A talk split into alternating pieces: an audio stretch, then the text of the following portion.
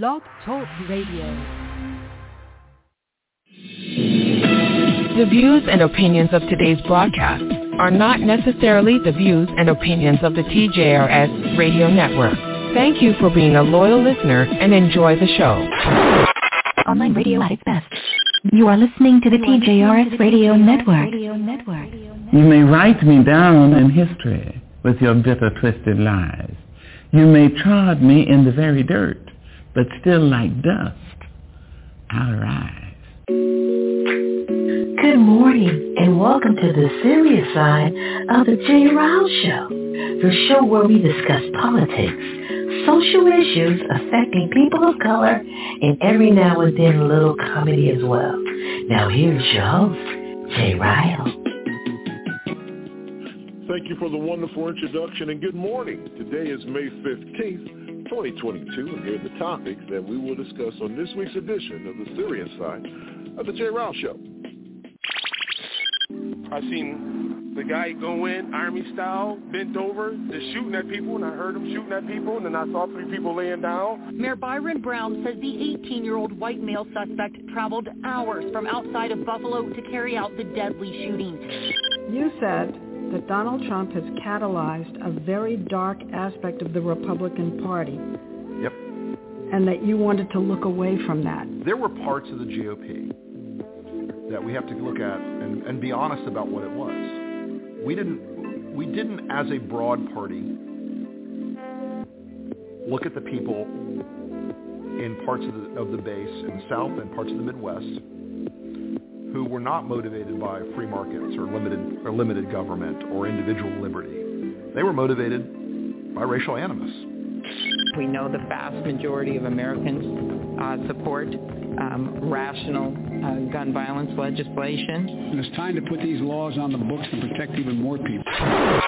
Online radio at its best.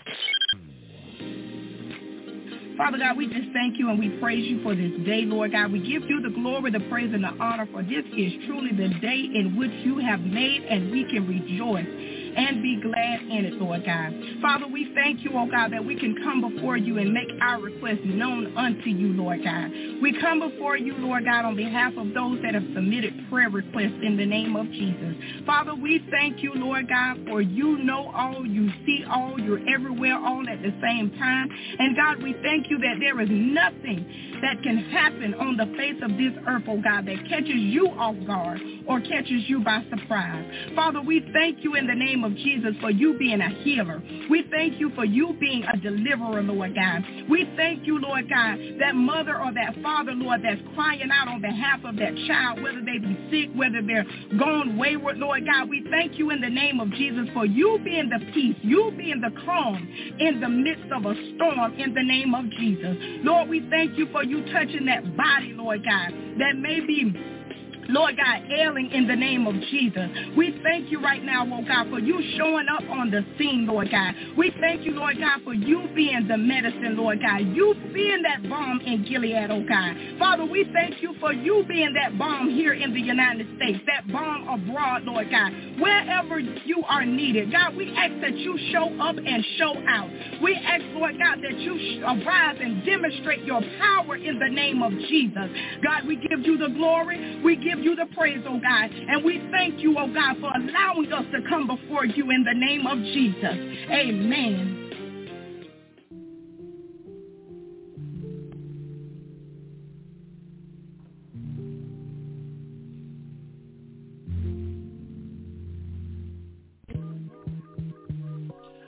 Three four seven eight five zero one two seven two is our call-in number. Three four seven eight five zero one two seven two. And welcome into the serious side of the Jay Ryle Show, which happens every Sunday morning, right here on the TJRS Radio Network, online radio.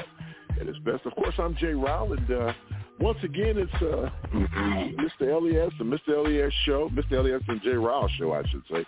Vanessa's off this morning. Of course, Jerome will join us after his Clear Channel commitment uh, with Rick Clear with his after his commitment with Clear Channel Radio. My God, I've got tongue tied this morning. Let's say good morning to the man who gets the first and last word, the one and only Mr. L to the E to the S. What's going on, man? Good morning. How are you, sir? Well, good morning, good morning, good morning to you, sir. And good morning, Nesta. One, good morning, Kathleen. One, good morning, Rich Sister. One, good morning, Momo B. One, good morning, Marion and Music. And good morning, my brother Hawk. And good morning, my brother Jerome. Well, you know, like we always do, we take this opportunity to uh, what I call a point of personal privilege, where we kind of rap and clap about things that won't be covered on the show. You know, something that we didn't bring up, uh, and I've had it in my queue for a very long time, Mr. Elias, about this young man, African-American man, who scored the highest uh, score in uh, SAT history, and he was an African-American. I thought that was an accomplishment, man, that, uh, you know, sometimes they kind of go under the radar and people don't reflect on those things. But when you think about what African Americans have contributed to society, you know, I think about something as simple as a stoplight or, you know, the 1st mm-hmm. open heart surgery was performed by a black man. So, you know, we sit here and we live in this nation in which in some cases we feel like we're second class citizens, but to the overall arc of innovation and technology and where we are today, black folks played an important role in that. There's, there's, there's absolutely nothing you can do in your daily life that uh, black folks have not invented or put their efforts into it. Even when you turn on the light bulb, people think it was Thomas Edison. No, it was a black man. So, you know, you think about the just everything, man, that goes on in your daily lifetime and your daily life. It, it, it, you know, black person has something to create, so has, has created. So, you know, but we are we are always uh, you know they always look at us on as second class citizens and people don't realize that the voting rights if you don't if they don't renew the voting rights act that that they pass like every 10 15 years you won't have the right to vote as an African American. So keep that yeah. in mind folks. Yeah, and speaking of uh, you know voting rights, uh, looks like a Florida judge has shut down and stopped Governor DeSantis from his illegal redistricting in, in Florida. So that's a minor victory that we can look forward to, huh? Mm-hmm. Yeah, uh, yeah. Any victory is a great victory, you know. It's no matter how big or small, because they all add up. You know, I realize that. Most Absolutely. Definitely. You know, yeah. Now, speaking of uh, you know discourse in America, the former president is being fined ten thousand dollars a day because he's refusing to uh, turn over paper. Now, what he paperwork? Now, what he's saying is, is that he lost the phone. that has these records, and so he don't have the phone anymore. I mean, mm-hmm. listen to how trivial this sounds. He lost the phone, and he can't find the information. So the clock in the cash register is ching, ching, ching, ching, ching, ching, ching, and I love it. What say you? I think they should. Have, I think they should hit him with a hundred thousand a day, and I guarantee he would find it real quick. But ten thousand, they better get away with it for some months. But a hundred thousand a day, oh, that'll quickly add up on him. He increase his fine. He'll stop. He'll he'll stop playing games. Oh, you know, wait a minute. Ten thousand dollars a day. Come on, man. Ten thousand dollars a day is a lot of damn money. We're talking in one month, okay. three hundred thousand dollars. Okay, now add, add up how much he, he took in from you know when people were sending in money for him oh, to well, get yeah, reelected. Yeah, they, they'll do that. Yeah, I mean, you know, they'll, they'll continue. Yeah. Yeah, yeah, they, they'll mm-hmm. continue. You know, I don't understand why we have campaign, uh, campaign uh, fund, uh, what is it, campaign fraud uh, uh, laws in place because these guys, yeah. who, who who who really controls that? Oh well, they campaign financing. Uh, they they've uh, they've misused funds. Come on, stop it. Have you ever heard of anyone being convicted of it? I can't think of one mm-hmm. person. Nope. Not one. Nope. And he, he he's used that money illegally, and that's been when he paid off Stormy Daniels to keep quiet. When my, my his, his lawyer paid off Stormy Daniels to keep quiet, and, and that was from campaign funds. But what happened? Nah, it wasn't him. He didn't go to jail. It was his lawyer. Yeah and that guy has been a thorn in his behind ever since. Speaking of uh, mm-hmm. Trump and the Trumpettes, uh, six members of Congress were uh, issued subpoenas by the January 6th committee commission, and uh, and the top dog, which a lot a lot of people feel will be the next Speaker of the House, Kevin McCarthy, was uh, was issued this subpoena, and of course he's not going to to, to uh, participate. It's amazing how you can just mm-hmm. ignore subpoenas and don't show up. And so let me ask you this, because a lot of people are saying that they are kind of disappointed in in, in uh, uh, Garland. Uh, what's his name? Uh, mm-hmm. Mayor Garland. Mayor Garland. Merrick Garland, yeah, because you know it's like the Justice Department is not moving fast enough on a lot of these, you know, infractions and things of that nature. It's like, what are you waiting on? It just doesn't make sense to me. I don't understand why this is taking so long. You tell me. Well, you I don't get it. Well, you know, from what legal experts are saying, from what I what I watch on the news, they're saying he's trying to make sure he dots all his I's and crosses his T's, Yeah, so yeah, that there's yeah. no backlash and people won't, yeah, whatever. But the bottom line is some of that stuff it doesn't need to go that damn deep. You know, if you if you if you know, ignore a subpoena, then you, you know you should be you should be fined or arrested. Simple as that. But these these, Well, these yeah, I people mean, face no yeah. charges whatsoever. Yeah, that's the part I don't get. It's like, okay, okay, we're not talking about charging them for the crime in which they're being subpoenaed for. We're saying the fact that Mhm. you're just not showing up. You know, so I mean, if you're Mhm. not showing up, then guess what? You should be held in contempt, and your butt should go to jail. I, I, I just don't understand. That's why people talk about there are different rules for different people. And so when Yeah. you think about Yeah, it, is. that's exactly what's going on because people at home are saying, "Hell, let me look, let me not go to a jury uh, summons, and, and you know, if it's in an aggressive county, they're gonna come looking for you." I mean, so it's like, come on, guys, it ain't really that hard, No, right? It, it, it really isn't. No, it, it, it shouldn't be. But you know, like I said, Merrick Garland, he's man. If I was if I was Biden, I'd get rid of him. I would. Well, he can't do with no that because he, he can't do that because guess what? That means that the one thing that Biden said that he wouldn't do, he'd be doing. He says, look, that guy's going to be able to operate on his own without any influence from the White House. So if he comes back and fires the guy, that's going to send a message like, okay, you're not doing what the president wants you to do. So, I mean, he can't just come back and fire the dude. Come on, not, you know better. it- it- it's not done. It's not doing what the president wants you to do. I- I- What you're doing, you're not actually, you know, doing what you're supposed to do at your job. Because if I don't do what I'm supposed to do at my job, guess what they're going to do to me?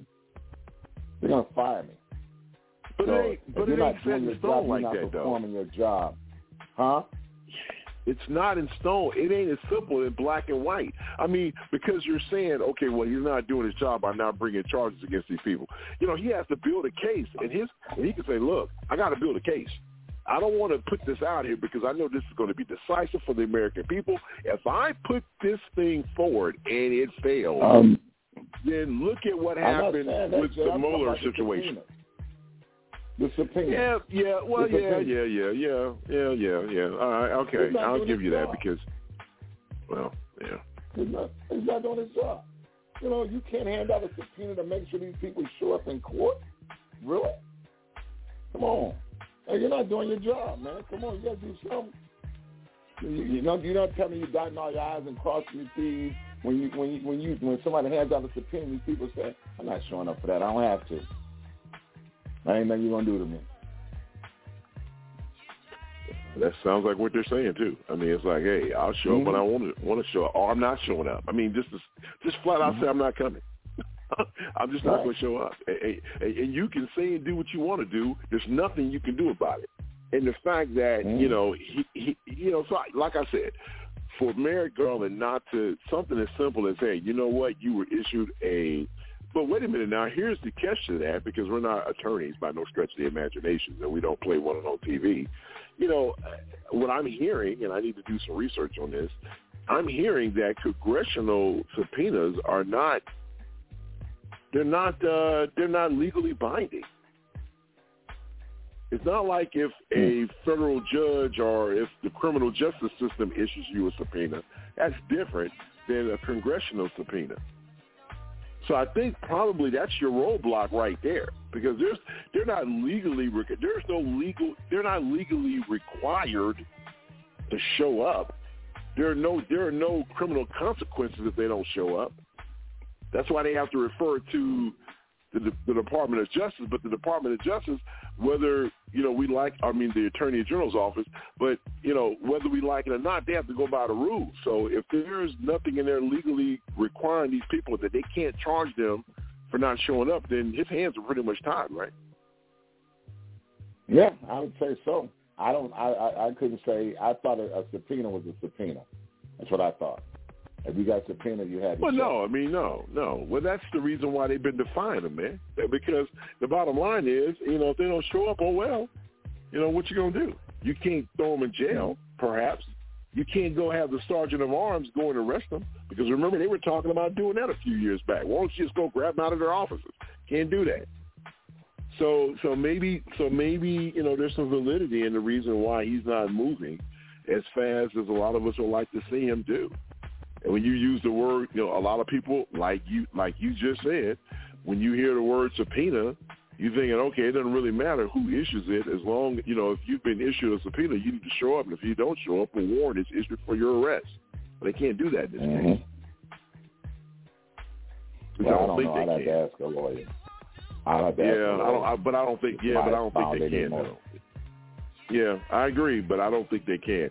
Speaking of, uh, you know, since we're we're having these fun topics here, one more I want to throw in here before we get out of here. Um, you know, there was a study. I didn't know this until I saw this this morning while I was doing research for the show.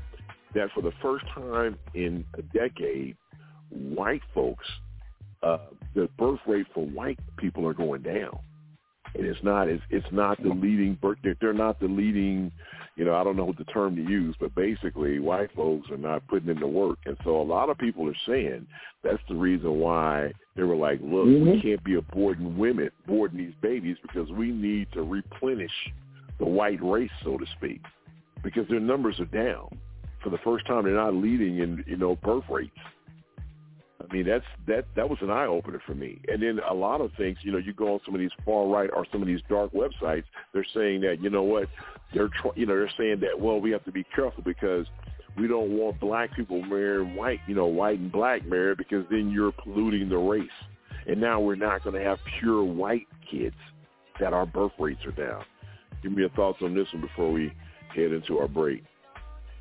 Well, I've known about this one because uh, they they've said this for years that the white race has uh that they're, they're not they're going to be the majority. I mean, they're going to be the, the minority. Yeah, yeah. They they they said that for years, so they, that's nothing new to me. And and you know that's why I believe they're passing all the voting right laws and all this other stuff too. So so if if they are the minority, they they still will be in charge. You know, they, they will still be in charge of stuff, so they they so they they won't they won't lose they won't miss a beat, and this is they they they they will not want to relinquish that power because they know what they think is that if if they relinquish that power, that whoever's in power is going to treat them just as crappy as they've treated them. So, now I believe that huh. in all my heart of hearts. You believe that in your heart of hearts. Mhm.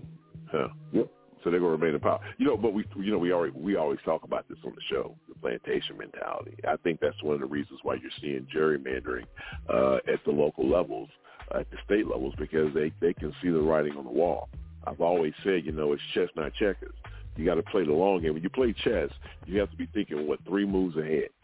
It's not as simple as jumping, you know, jumping one checker to another. You have there's a strategy in chess, and a lot of people don't like chess because of the fact that it's too complicated.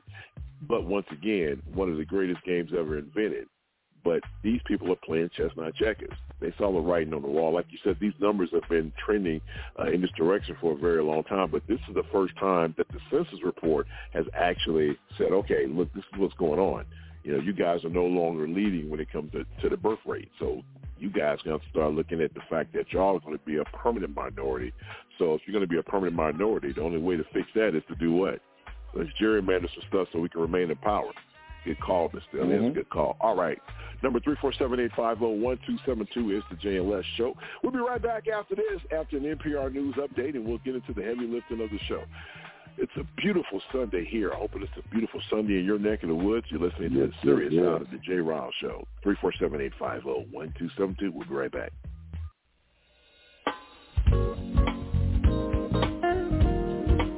Live from NPR News, I'm Giles Snyder. Buffalo, New York Mayor Byron Brown says his community is coming together to support the families of yesterday's shooting at a grocery store that left ten, uh, fam- victim families of yesterday's shooting at a grocery store that left 10 people dead and three others injured. We will wrap our arms around the families of the victims of this shooting. Uh, we will stand together and as difficult and as painful and as hurtful as this is, we will get through this together as a community. Police in Buffalo say they're investigating the shooting as a racially motivated hate crime, saying the 18-year-old man who's been arraigned on murder charges drove several hours to Buffalo to carry it out. Authorities say he was live streaming with a helmet camera. President Biden issued a statement after the shooting calling it abhorrent to the fabric of the nation. He's preparing to speak in a few hours at a memorial service at the Capitol honoring law enforcement officers who lost their lives in the line of duty last year. Finland's President Sauli Niinistö confirmed today that his country will apply for NATO membership in a historic policy shift prompted by Russia's invasion of Ukraine. Yesterday, Russian President Vladimir Putin warned it would be a mistake for Finland to abandon its neutrality. Pentagon spokesman John Kirby, though, told the BBC today that these are national sovereign decisions and no country has the right to decide who joins NATO. No other nation gets to veto what a sovereign state wants to do in terms of its alliances and its associations. It's not up to Russia to determine whether Finland or Sweden become NATO allies. Uh, it's up to the people of Finland and the people of, of, of, Sweden. Sweden's governing party plans to announce its position on seeking NATO membership later today. Ukrainian government officials say Moscow has forcefully deported at least 2,500 Ukrainian children to Russia. NPR's Anya Kamenetz reports from Kiev that Ukraine is calling the actions illegal. Daria Harasimchuk, the children's rights advisor to the president of Ukraine, says state authorities have confirmed 2,500 children who have been, quote, kidnapped by the Russians. The Russian Federation says they are evacuating these children from dangerous areas within Ukraine. Harasimchuk said that international organizations, including the Red Cross, are helping to find and identify these children, and there are some negotiations underway for their safe return. But it's also been reported that Russia is changing its policies to streamline the adoption of these children by Russian families. Anya Kamenetz, NPR News, Kyiv. Ukrainian President Volodymyr Zelensky welcoming Ukraine's win this weekend in the Eurovision Song Contest. Uh, Zelensky celebrated the winning song by the Kalush Orchestra with a post on Facebook as Russian forces are withdrawing from Ukraine's second largest city. And Western military officials say the Russian offensive in the eastern Donbass region has lost momentum. This is NPR.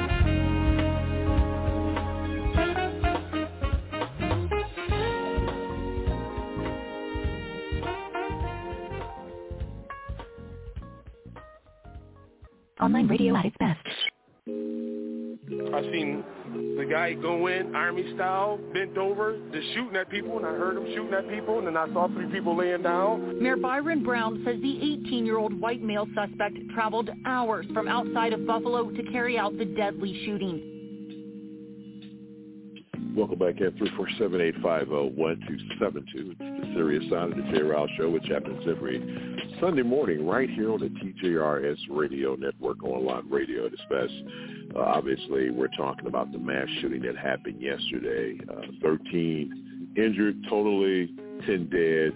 11 of the 13 victims were African Americans. The young man, the 18-year-old who traveled, as you heard in the hit, 18 hours, I'm sorry, two hours to uh, carry out this just deplorable act, um, had racial slurs written on his weapons one of the weapons uh, had uh, written on it, here's your reparations. Start right there. Mr. Elias, uh, you know, I was trying to figure out a way how we how we have a different conversation about the same thing that continues to happen over, over, and over again. And, and you know, and I'm just thinking, my goodness, let's just talk and let's let's have a conversation. Let's see what happens. But when you think about um, you know, this kind of reminds me of really two other cases that we've talked about on the show.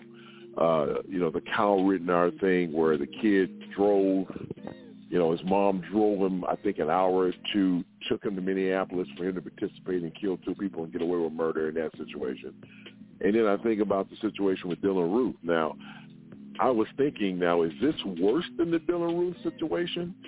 I don't think it is because Dylann Roof had an opportunity. He sat down with those people at Mother Emanuel Church for a few hours, participated in, in mm-hmm. Bible study, and they were very friendly. And one of the things that he said, or he was quoted as saying that, you know, he felt really bad for having to kill them because they were such nice people.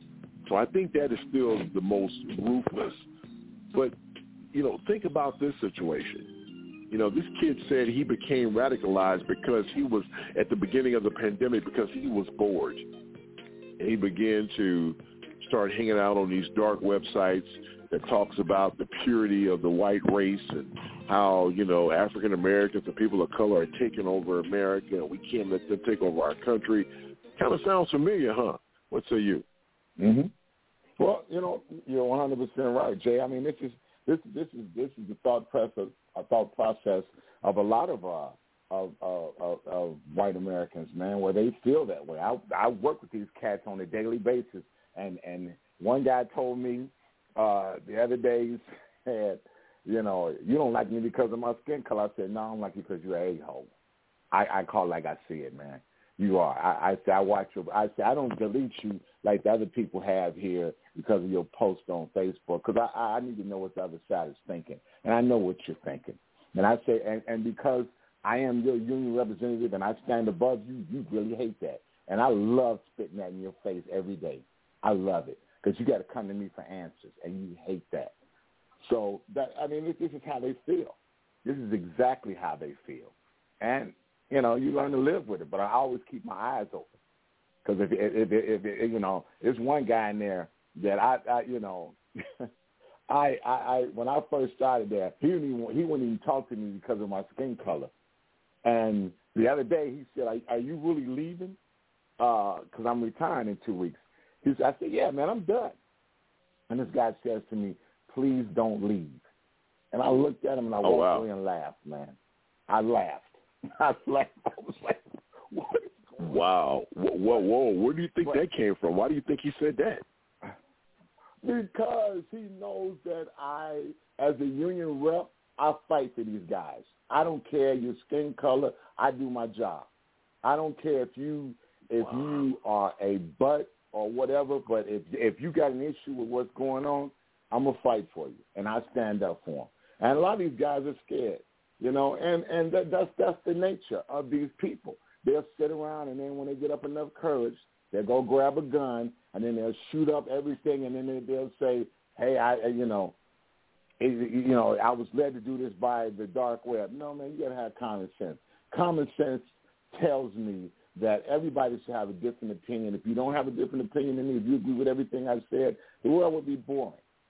But your your, your actions shouldn't lead to you trying to kill me and blow my brains out and and and and, har- and harming and maiming people. This is this is ridiculous. And for you to hate me just because of my skin color, for you to hate me because because of my skin color, to me, I, I I think I think you have a screw loose upstairs. Because I, I don't hate hmm. I don't hate white folks. I don't. I you know I don't. I don't hate you because of your skin color. I hate you because of who who you are and your attitude. Simple as that. Interesting. Interesting. Three four seven eight five zero one two seven two. Now I found out about this news this morning because you know yesterday I was kind of running and, and gunning and you know and, and and unusually I mean this is unusual for me not to tune into the news at all and so when I woke up this morning and began preparation for the show Mhm. I, I saw this and I'm like oh my god and I heard where it was and I'm like oh boy so I was uh, on pins and needles because I found out about this literally right before the show, and so I'm so happy that this man is in the house. Let's bring him in, the one and only Mr.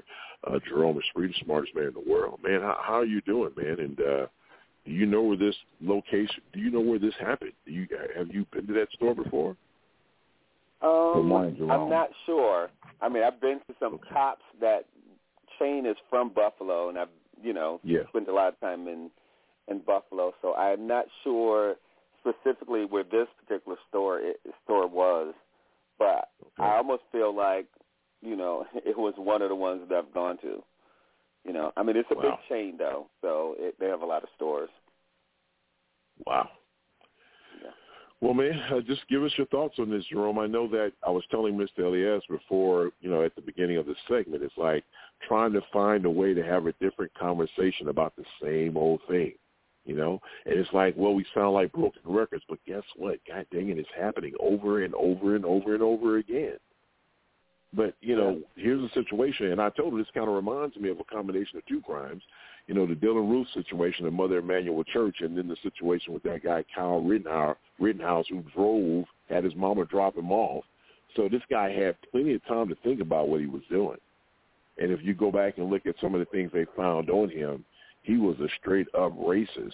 And some of the language that went back and read his manifesto, it sounds like some stuff you can hear on Fox News if you tune in tomorrow night. What say you? Right. So, you know, something again that this country never likes to deal with, and I can't even say that these kids are radicalized more than they're conditioned um, to be that way. And I keep saying this, that white folks in this country need therapy. They're brainwashed to believe something that most people know is not true. And so you have a lot of people who keep saying stuff like, all Trump supporters are not racist. But if you are missing the obvious, you are. Because the obvious is that people are have a belief system that has to do with white supremacy. So that whole nonsense about, you know, we are um, losing this country. We are, you know, everybody's having advantages that we are not kind of thing is just because, you know, white folks have this, you know, it, it is a, something that comes from being a colonizer is that you believe that they have a belief system that once they don't see themselves overt overtly like on television or in the forefront of minority communities or in the forefront of women's issues, if they don't see themselves there, they start um, th- that selfishness, that that way of looking at the world starts kicking in, like they own every freaking thing.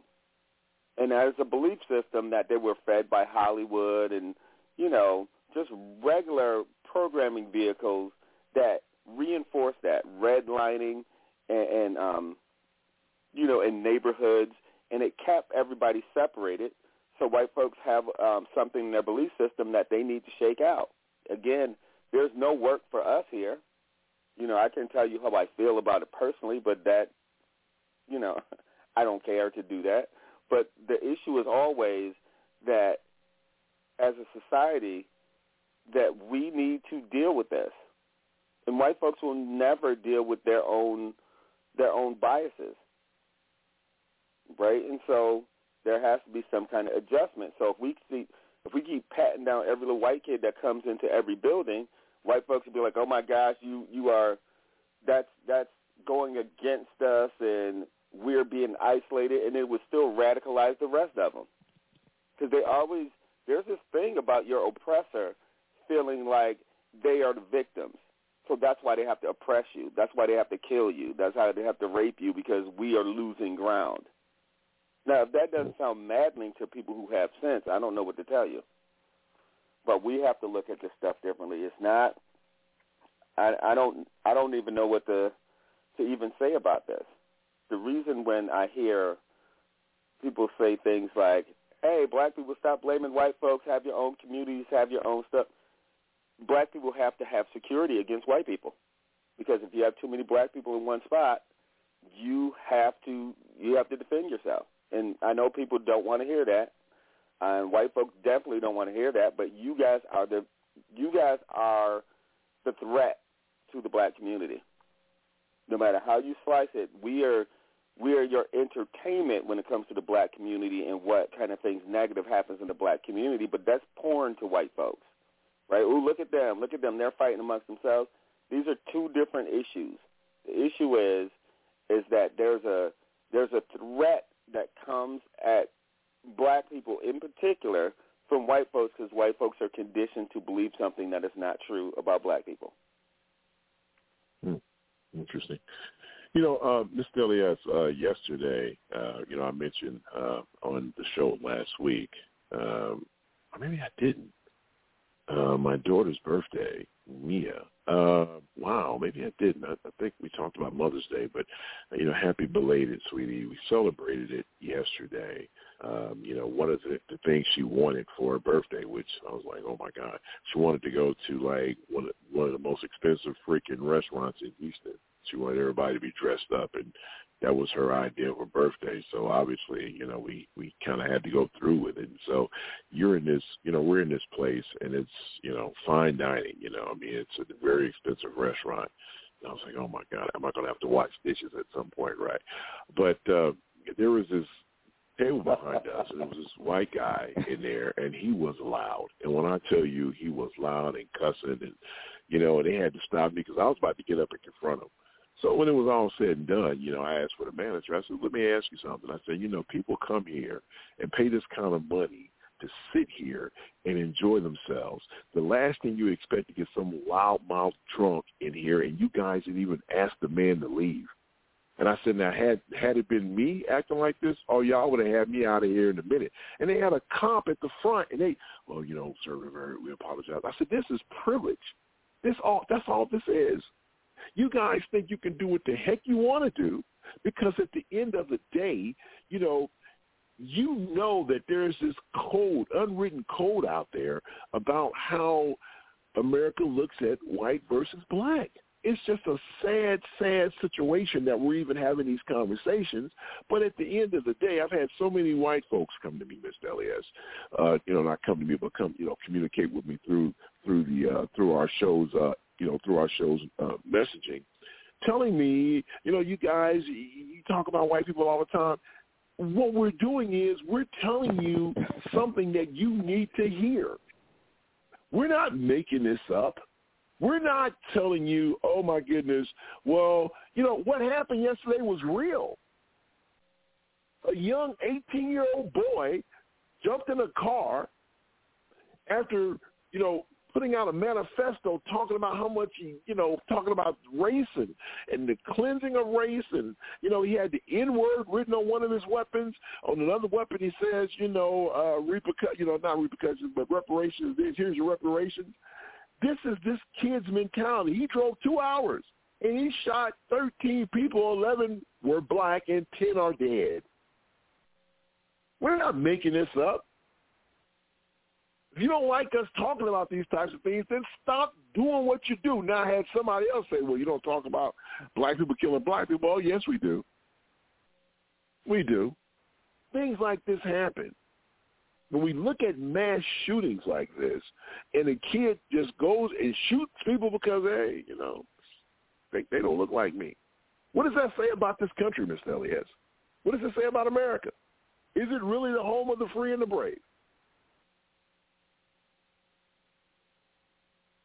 And that was for you, Mr. Elias. well, you know, you know, Jerome. Jerome made an interesting point, and I thought to myself that you know when he was speaking, he said that you know white folks, uh, you know they they they they you know they they are wow they don't uh, they don't take it seriously what we do, but let, let us let us separate from them and get another Black Wall Street going and see what white folks are doing. What do you mean? what, what does that mean, though? When you say how low down we are and how, hey, how messed up we are. What? Okay. No, no. You you said something about they don't understand what we do. Break that down for me because I think that's important. What you just said. What do you mean by that? They don't understand what we, we do. We, what does that mean? Well, the finances that we provide for this country could could run a small nation. It could run a small nation. Okay. And, it, and, and if we stop putting our flavor, our style, and uh, everything else we put into this and, and, and put it into our own communities, white folks will find us some way to come in and destroy it, like they did back back then. This this is how they feel because one thing white folks understand is that M O N E Y, and if you take that out of their pockets, guess what they're going to do? They're going to find some way of getting it back. That's how they run. That's how they roll, and they've always been that way, and they're not gonna stop.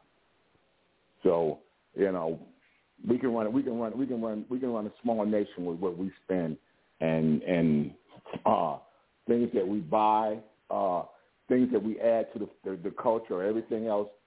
We can run a small nation, but they we haven't figured that out yet. But when we did in the 20s with like Black Wall Street and North Carolina, they came in and they destroyed it because they didn't like to see that, and they never will like to see black folks succeed. Because once once they realize if we got together, there's no there's no stopping us. Three four seven eight five zero one two seven two. Go ahead, Jerome. Go ahead. That's part of what the problem is. So we can go back and look at this. They kept calling them race riots, but there was no rioting on the black people side. That was white folks coming into black towns. So whether they came into Opelousas or Galveston or Tulsa or Rosewood, like there's like documented at least 20 cities that when there's a bunch of black folks, white folks will make up a reason and come in there to destroy, um, destroy or disrupt life as anybody else knows it. And again, it's a part of their pathology. Like we need to, they need to have a conversation about that. We don't really, but we need to know what's going on. Like I, I always believe this, and again, I'll say this for the record: I am not writing this because I have been asked to write this uh, um, for the last couple of years. But there really needs to be um, just kind of an understanding on how to deal with white folks in certain situations, because the truth is is that history is not just repeating itself; it is reflecting itself. And the problem is, it's not like it's on repeat. It's just what it is that we keep ignoring. So we keep projecting wellness and harmony, and why don't everybody get together? And people keep running some crazy Martin Luther King speech at us that I have a dream one. Like he didn't say in, you know, I have a dream, dream was in 63. In 68, he said we need to go to a more aggressive nonviolence. He realized that things were not changing, right? but we keep getting marketed the I have a dream speech because it's like, oh, if we don't uh, strive, if we don't strive for this utopia, what else is left? It's like you can't, you cannot um, strive for a utopia in a with in a place where you have a bunch of sick people, right? You need to you need to actually heal somebody or at least get folks treatment because they're this is problematic. So we have to again, we have to adjust, but more importantly, we can't keep ignoring that. So anytime someone would say, hey, the black community needs to step, especially when white folks say this, I think it's the most, like, absurd thing um, to hear white people say is, like, you should have your own stuff, or why don't y'all do this? And why? It's because of it's because of evil projected up onto us. It's the reason that we get redlined there's a reason why we can't just get simple bank loans or when someone is trying to open a business with the same credit rating as someone white, they cannot get um, they can't get loans. Like this is across the board. White supremacy is affecting us across the board. So even though you know I don't care how well, how that word sounds to anybody, it is just the best description that we have about how colonizers actually project their um, project the illusion of dominance over over one um, a, culture that's not theirs, right? So we we have to actually talk about this stuff so that people kind of understand that we are not delusioned by it. Now you may want to go on to national news or some other program and have people sit there and talk about, you know, we need to open more dialogue. We need to hold hands. We just need to have a better understanding. It is not us. It is not our work. So somebody kind of needs to tell white people the truth sometimes that you guys yeah, you guys are sick. Right. We need yeah. to tell them that, and they need to adjust. Yeah. Yeah, I think you're right. Overall, I mean, you know, like you say, for the for the most part, that's what's going on. And you know, and don't misinterpret what we're saying. There are some great folks that are on that side of the fence, but we're just talking oh, about don't do overall. That, yeah, don't yeah, I am. But Jerome, the truth is the truth. Jerome, the truth is the truth. The truth is the truth, man. I mean, you, No, you can't sit here and say that that there are not good Let- white folks. Let me tell you this. Let me just say it this way. Okay, so what happens is that when you negate something to like you're making we're making a point and we negate Yeah. stuff by saying, Oh, there's some good white people too. That's crazy because first of all, we are not racist. We don't have no issues with white folks. It's Well, never been be. black folks' way to go out and be like, Hey, let's just shoot up all the white folks we can find. Never.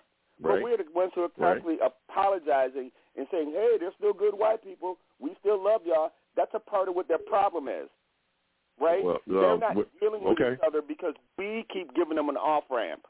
Stop giving them Well, off ramps. well- Just say deal with this and be okay. Yeah. If they listen to the Okay, show, well, let, let, let, me, let me say this. Let me say this. All right, listen, I, I hear what you're saying, but I, I, this is my point to this whole thing. Is I'm going to let Momo be in here because she's trying to get in. Here's my point to this whole thing. It's not apologizing for anything. I, I would like to think that the people that we're talking to, they understand exactly what's going on. I'm not going to sit here and act as if the whole white race are demons, and I'm not Nobody by me saying that.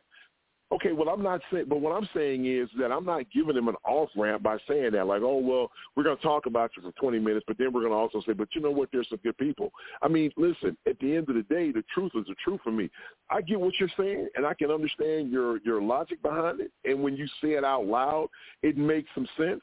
But at the end of the day, for me, and I and I can't speak for you, but for me, at the end of the freaking day, there are some white folks out there who have held signs up, who have been marching with us. Uh, I know I have a, a real good white friend. You know, she is always sending me stuff on the show. Look what they're doing to look what they're doing to our people. And she said our people, but it's all stories related to African Americans. So I'm not. I get what you're saying. I, I definitely get what you're saying. Uh, but at the end of the day, I'm going to ask that you meet me halfway. Whether you agree with me or not, that's okay. But at the end of the day, I do understand what you're saying, and I get your point. I really do. Let, let me bring in uh, Momo Beasley in here because we have never going to go over, but I'm going to extend it for another three or four minutes. Good morning, Momo B. Welcome into the show. Good morning, good morning, fellas. Hey, hey, Jerome, Hey. Miss Elliott, Hello. uh, J. Rao. I don't know if um, what's her name? No, she's Vanessa's not. there. I, I know. You said, what's her name? Wow. My goodness. Okay, go ahead and make your point. Anyway, good morning. Jesus Christ. I know good you're morning, all right. all. Go ahead. that? Good morning. all. Good morning. Good morning. Um, There you y'all, go. y'all said y'all said a whole bunch of stuff. I was like, wait, I gotta remember this. I got you know my memory, you know my memory, my, memory. But anyway, I wanted to touch on Jay. As, Jerome, you shouldn't even say nothing about Jay back backpedaling and kissing butt because that's what he do. So anyway, besides that, we. oh man, I ain't jumping on Jay today. I'm, I'm not even going to No, dignify no, that no, with a it's just like response. Go, go ahead and make your point. Go ahead and make your point. That is my point. How about that? Are we done? Okay, well, we're going to break now. I mean, that was I'm it. not done. I mean, I'm oh, well, not come on. I mean, let's go. That's That one of your was my points. Okay. Oh, yeah, okay, yeah, yeah. give me the other point. So hmm my other point is when you was in a restaurant with the people that Yeah. was um doing the most, you what you Mhm. should have did. I'm not saying you should have got up and confront the man. That's that's what I would do, but you shouldn't do that. What you should should have done was go to the management before you got fed up when he first started acting rowdy because that's what they be doing to us. You go to the manager and say, "Excuse me, table number eight, they're getting kind of loud over there. Can you go tell them something, something, something?" And then see how it plays out from there. That's how you do that thing right there. You can't just walk. Well, you know, you and I are you.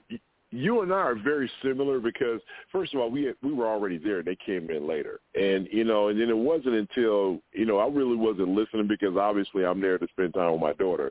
But then when he got Right. loud, I said okay, and then so then I saw people, you know, I saw the, the people going over. there. I said, well, maybe they're going to say something to him, and then I was about to get up and I said, you sit down because I'm like I'm not listening to no more of this. Uh, but I didn't want to be confrontational because I'm gonna tell you something. If he just said something to anybody at my table, I would not be here this morning. I'd be trying to get bail because it would have been a straight up fight, a brouhaha up in that place. And I came close. They grabbed me one time because I'm like, I can't listen to this. But anyway, all right, Mo, let me tell you what. instance, I would, you- I, I would have been the first one to send you bail money. I probably, I would have. I'd have been the first one. Well, you, You well, you, you. Well, yeah, you'd have been the first one that got the call. Don't worry. Oh, trust me, you'd have got the call. There's no Yeah. well, we're way over. Tell you what, Momo, be hang out with us. We're gonna have some a few minutes on the other side, uh, and uh, let, let's continue to move on. Three four seven eight five zero one two seven two. You know, uh, with here's the thing that people are concerned about when it comes to the midterms. This whole thing about abortion, right?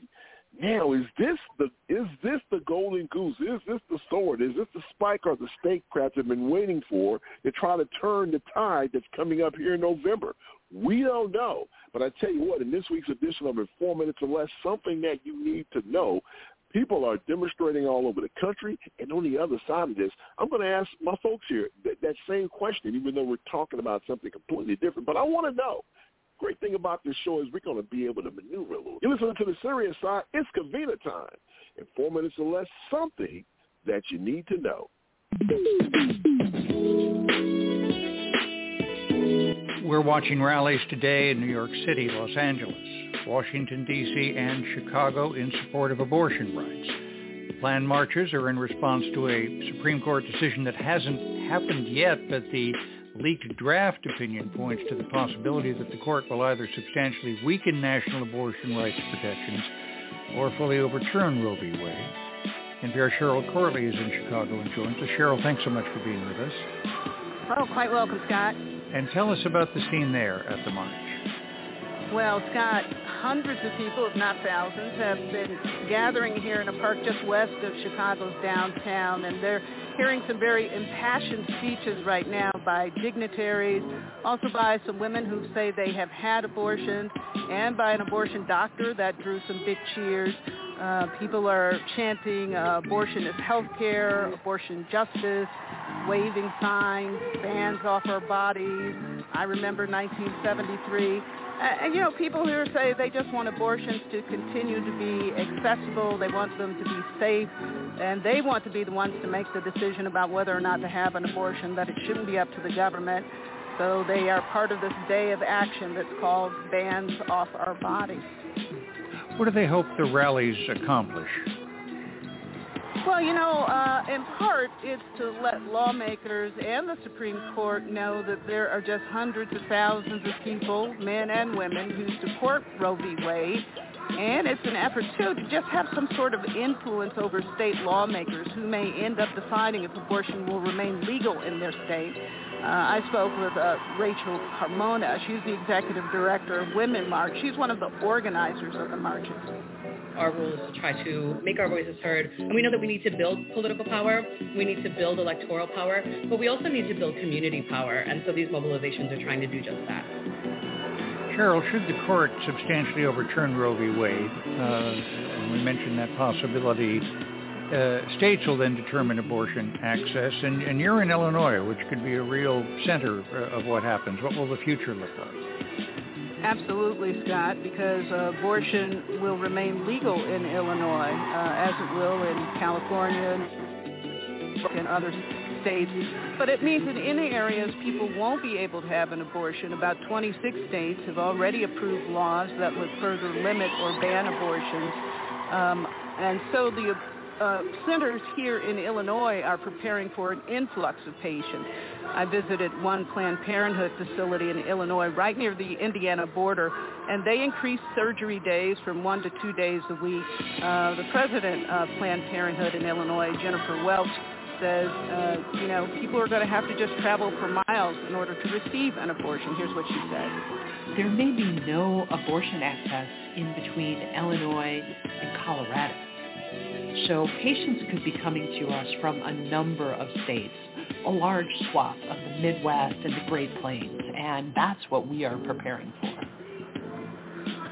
And she says and that could mean an extra 20 to 30,000 more patients. And what are you hearing from pro-life forces?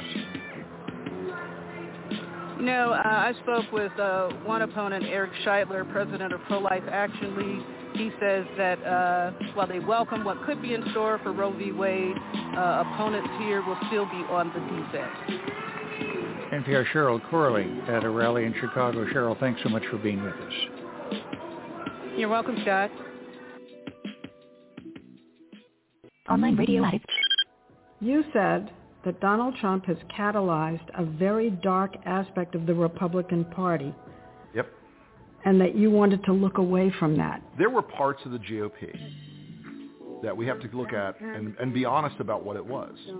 We didn't we didn't as a broad party look at the people in parts of the of the base in the South and parts of the Midwest who were not motivated by free markets or limited or limited government or individual liberty. They were motivated by racial animus Welcome back in. 347-850-1272. It is 54 minutes after the hour. You're listening to the Serious Side of the Jay Rouse Show, which happens every Sunday morning right here on the TJRS Radio Network online radio. And it's best. Hope you guys are enjoying your Sunday. If you're on your way to church, say a hallelujah for us. And if you're just sitting at home drinking some coffee, continue to listen to the Serious Side of the Jay Rouse Show. Uh, you know, this kind of, this is almost a segue from the previous topic where we were talking about difficult conversations that we need to have to, you know, our brothers and sisters of the uh, Caucasian persuasion. Now, here's the GOP, and we talked about the manifest that this shooter had on him uh, after he was apprehended and arrested. And a lot of the things that were written in his manifest are things that we hear in political ads and on Fox News every day. So it's not a coincidence that we have mm-hmm. people out here who really and truly feels this nonsense because they're infused with it every day. So the GOP, and you heard that hit before this segment, and I forget the guy. I think his name is Rick. I forget his name. I'm sorry about that. But he is he was a prominent Republican. He said, "Listen, the bottom line is, is that these people should have been purged from the Republican Party a long time ago, and now we have a problem because now we have Republican politicians who are putting out red meat out there to get the support of these people because they're trying to win primaries. The thing that's so sad about it is this, is that when you look at the fact that they're, you know, catering to these people to win their primaries, but because local and state governments are gerrymandering districts, you would think a long time ago, yeah, you can go ahead and try to reach that far right extreme of your party. But as soon as you get into a primary or a general election, you're going to lose because the majority of Americans don't think that way.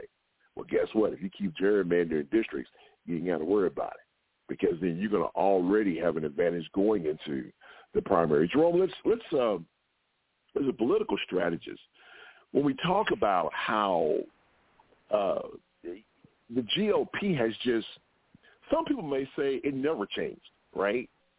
But mm-hmm. I think it has. I think it's it's changed because now a lot of the things that were whispered in parlor rooms and that were talked about amongst their own friends, it's mainstream because of the 45th president of the United States. He provided cover for these people to come out and you know and walk down, walk through a grassy field with tiki uh, torches, saying Jews won't replace us. He, you know, he, he's the guy that sit there and told the, the the Proud Boys to, you know, stand down and stand ready or whatever that term he used. So why should we should we be surprised that we have a Marjorie Taylor Greene and a Matt Gaetz and, and and a lot of these people, Mo Brooks, we have these folks that are part of the Republican Party who are spewing this stuff, and more of these people, mind you, QAnon folks, they're running for office, and there's a possibility they may win. So what's in your opinion, man? Are we at a place in our nation's history where we should really and truly be nervous about returning to the 60s because what they're trying to do with political office, and we talked about this the last segment, that for the first time in 10 years, white folks, the birth rate is, the birth rate is low and then we see the minority of people of color and white folks are going to be in the minor. I mean, I'm sorry, the majority of white of, of people of color being the majority versus white folks being the minority. If you had to put a spin on this, or if you had to answer this, or just give me your thoughts, man. What do you think? Do you really think we're at a point in our history where we, where we may be return, returning back to the '60s? Okay, you okay? So I'm laughing because I'm like, when did we ever leave the '60s? That's like a funny thing. Well, but, well, okay. So but let me well, let me ask you this though before you say that. Before you say that, uh, because that's a fair statement. You don't. Okay. Okay. Go ahead, man. Because I was trying to figure out a way to to to to to, to, to kind of go back with with you on that, but. Uh, but we we elected a black president though, Jerome. I mean that that wouldn't have happened in the '60s, right? Um, okay, so the black black president didn't solve a lot of things because technically, no, I know the the middle of the road. Obama was conservative as a Democrat. He was not uh-huh. liberal at all or progressive. So it took okay. that for him to actually ascend to the presidency to begin with. And you have to remember okay. each individual race is based on what your opponent is doing too. So we just came Right. out of George W. Bush tearing this piece up, Right. right? The country Okay. is everybody and their mother is saying, "Oh, we're in the ditch. We we'll never see gas prices lower than five dollars." People were settled in that in their head, so they could take a chance mm. on on Obama because it was steering the ship away from the policies that put us in that position. What George W. Bush was there, right? Okay. So here Okay. comes the contrast with him and Obama was a feasible option. Now, Obama didn't move the needle very much. He put it back on track so that, you know, financial systems, like people didn't care so much about their pensions and stuff anymore. It got to a mm-hmm. place that it had stability. And what did they do? Okay. The pendulum swing, swung back to the racist, you know, xenophobic kind of craziness that white folks are used to because they don't mind it. But I just want to say this while you're while we're at it. It was Hitler in the 30s who actually it's a part of his um you know master race thing that was going on because their birth rate was going even back then. They knew that this was going on.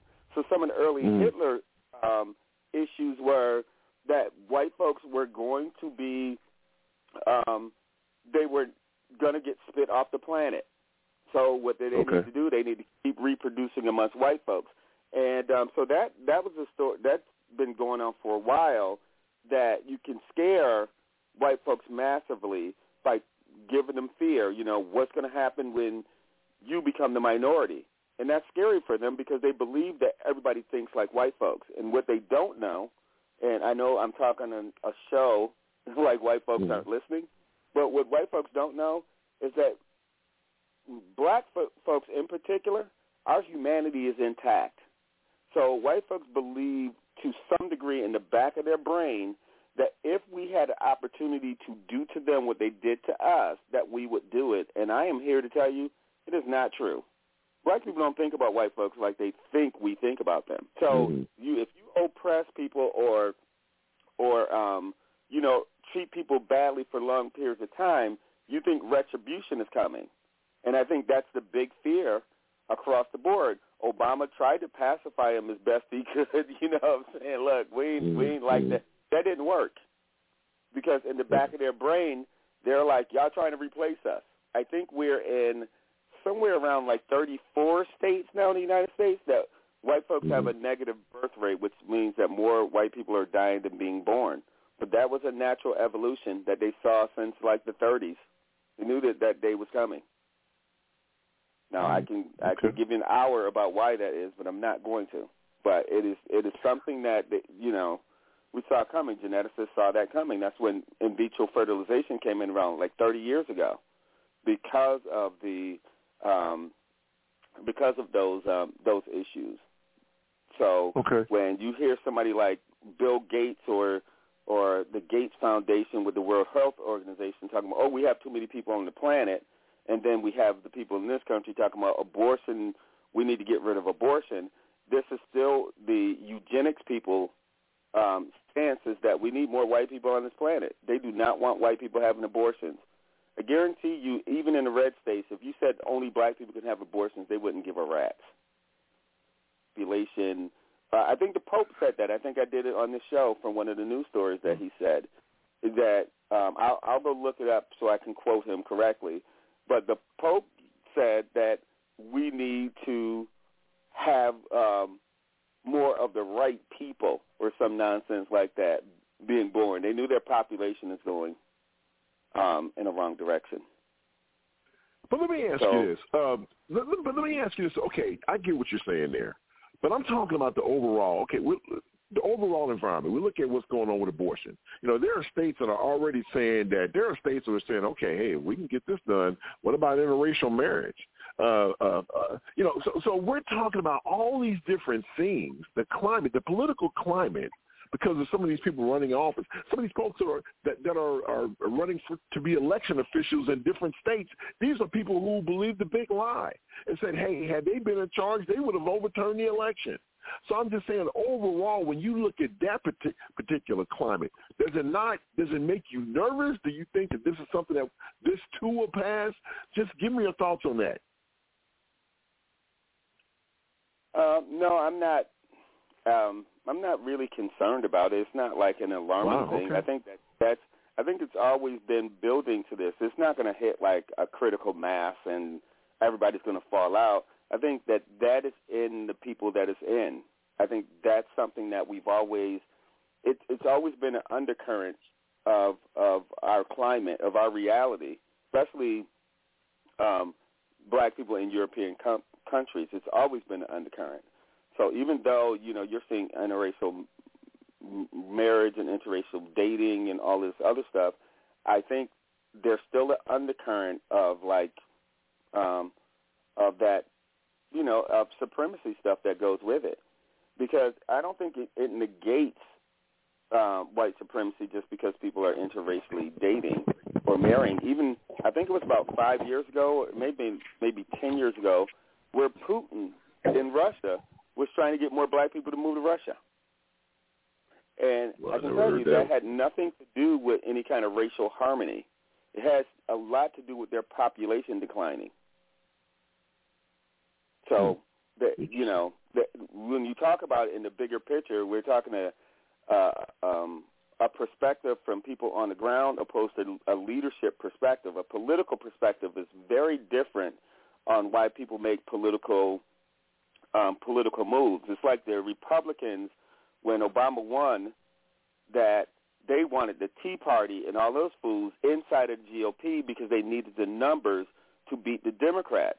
And this is why we keep having these, um, you know, voter suppression stuff because they're constantly trying to keep the numbers down so the conservative people can win. And the only foot soldiers they had was the Tea Party people. So now that they have all these radical people inside of the, the Republican Party, they act like they they didn't see that coming or they don't know what to do.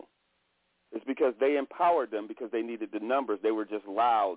You know, the thing about rich people is that they're complacent and they're not going to pick it. And so they need to scare you to make you go out and do it. So with people like Mitch McConnell and and shoot Paul Ryan and those guys back in the days, they wouldn't squash it, quash any of that stuff because they needed the noise on the ground. And now that the the um, the tail is wagging the dog in that sense. Now they don't know what to do, and that's why I keep saying to people: anytime you get a Republican saying the the, the Republican Party is too radical, I'm going to be a Democrat. I'm like, kick them fools out. Do not let Republicans join the Democratic Party. Right? You can be big. It's already big tent, and it's already dysfunctional because it's so big tent. But when you start adding more conservatives into the Democratic Party, and um, that means that you're still watering down the values of that party just because you're allowing those people to move over. So even when I see things like Morning Joe and those guys extend themselves an extra hour, and I'm watching the news get more conservative by the day. Even even the the so-called liberal ones are conservative. You watch the moves that CNN was making, all of that. This world in the country is getting conservative because white folks, by default, will, um, in their pathology, ends up doing this. So we have the Tesla guy trying to buy Twitter, for example, right? And so you would think, why would that dude risk SpaceX? Like he's literally using shares of SpaceX and Tesla to buy Twitter. And so their shareholders, you think, would naturally be like, what the hell heck are you doing? Because we're talking uh, space program to buy Twitter. You know why he's doing it? Because rich people like to control the thoughts of everybody on the ground. Having people on the ground fighting gives them more power. So the first thing he said was, "Oh, we're going to lift the yes, up, sir. we're going to lift the ban on Donald Trump." You're like, why would he do that? He's just another rich guy that likes chaos because it helps keep them in power. As long as you are fighting, you won't focus on the stuff that they're doing. Now, personally, I don't think he's going to buy Twitter. I think that yeah, I think he's going to take yeah. a billion dollar buyout after he changes their policies and try to get them to put more conservative people back on Twitter, because that's how they keep power is the radicalization yeah. of the people on the ground. Absolutely. They're watching them Yeah. No, no, go ahead. No, finish your thought right real quick. Yeah, I was going to say they're they're watching them like um rats in a maze or uh, uh, uh, ant farm. Is how rich people are playing the people on the ground. So every time something happens, like a mass shooting and all this other stuff, I think they pretty much pretend to be upset, and then they say, "Hey, everybody, go out and get more guns," because the chaos on the ground actually keeps them from looking at policies and, and changing, um, you know, and changing policies. So you stack uh, a conservative Supreme Court. Everybody pretty much let that go. Oh, they're going to do the right thing. We interviewed them, and that's crazy. And when they start doing radical things like this, this country has gone through this before. It's gone through it after the Civil War. It's gone through it after Reconstruction. It has had very wide pendulum swings of conservatism until people just people got tired of it, and then they fade into the woodwork and then they come back out. Partisan yep. pathology again is something that we need to, you know, teach in school and deal with. Um, yep. You know, we need to deal with this and and dealing with people in school and learning civics and all that other stuff to give keep them engaged. Yeah, yeah. Because people believe system don't believe that something drastically is going to happen, but it is happening now. Yeah, Mr. Elias, we have a few minutes left here, uh, a couple of minutes here. Give me your thoughts here, real quick, on um, are you surprised? Do you do you feel that uh, the political environment is uh, scary, and that uh, based yeah. on you know about abortion, yeah, abortion, and you know you're talking about interracial, you know, abolishing of interracial marriage and all this nonsense. Do you feel that? Are you nervous about you know the path, or the trajectory for this country? Oh God, yeah, most definitely. I say that every week. Man, look, they are they are planning they're putting people in place to to alone in just in Georgia to say if Fulton County votes and they vote heavy Democrat, they can just disavow all their votes. This is happening all over. They're putting people mm-hmm. in place to stop us from winning elections. And people don't realize this is what's going on because all they look at is what's going on in their pocketbooks. They don't realize what their freedoms our, what freedoms are being taken away from.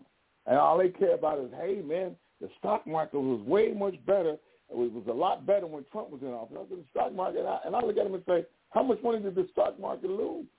It's just stock that you're investing in. Invest in clean energy. These are the things you need to invest in. They're, they're giving you the clues of what to invest in. Clean energy right now. That's what's going to make you money.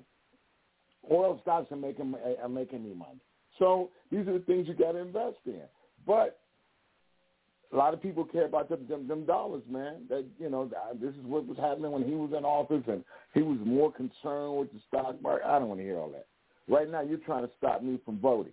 Right now, you're telling me that even if I do go out and vote, that my vote is you're gonna say my vote wasn't wasn't legit because uh, you didn't feel like it that day.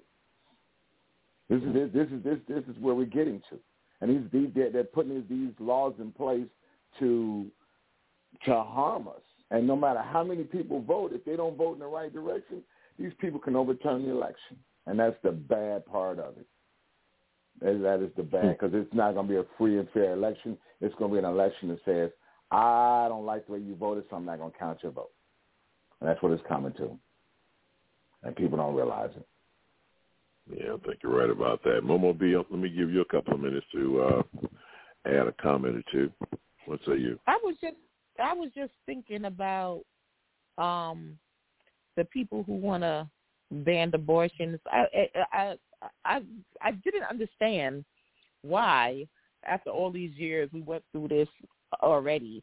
I don't understand why they care. Like they act like they care about human life obviously just look around. They don't care about human life. I don't even understand who these people are. They we got right. drug addicts, drug dealers, homeless, welfare, poor, projects. Uh, when did you start caring about human life that you want to uh, ban people from?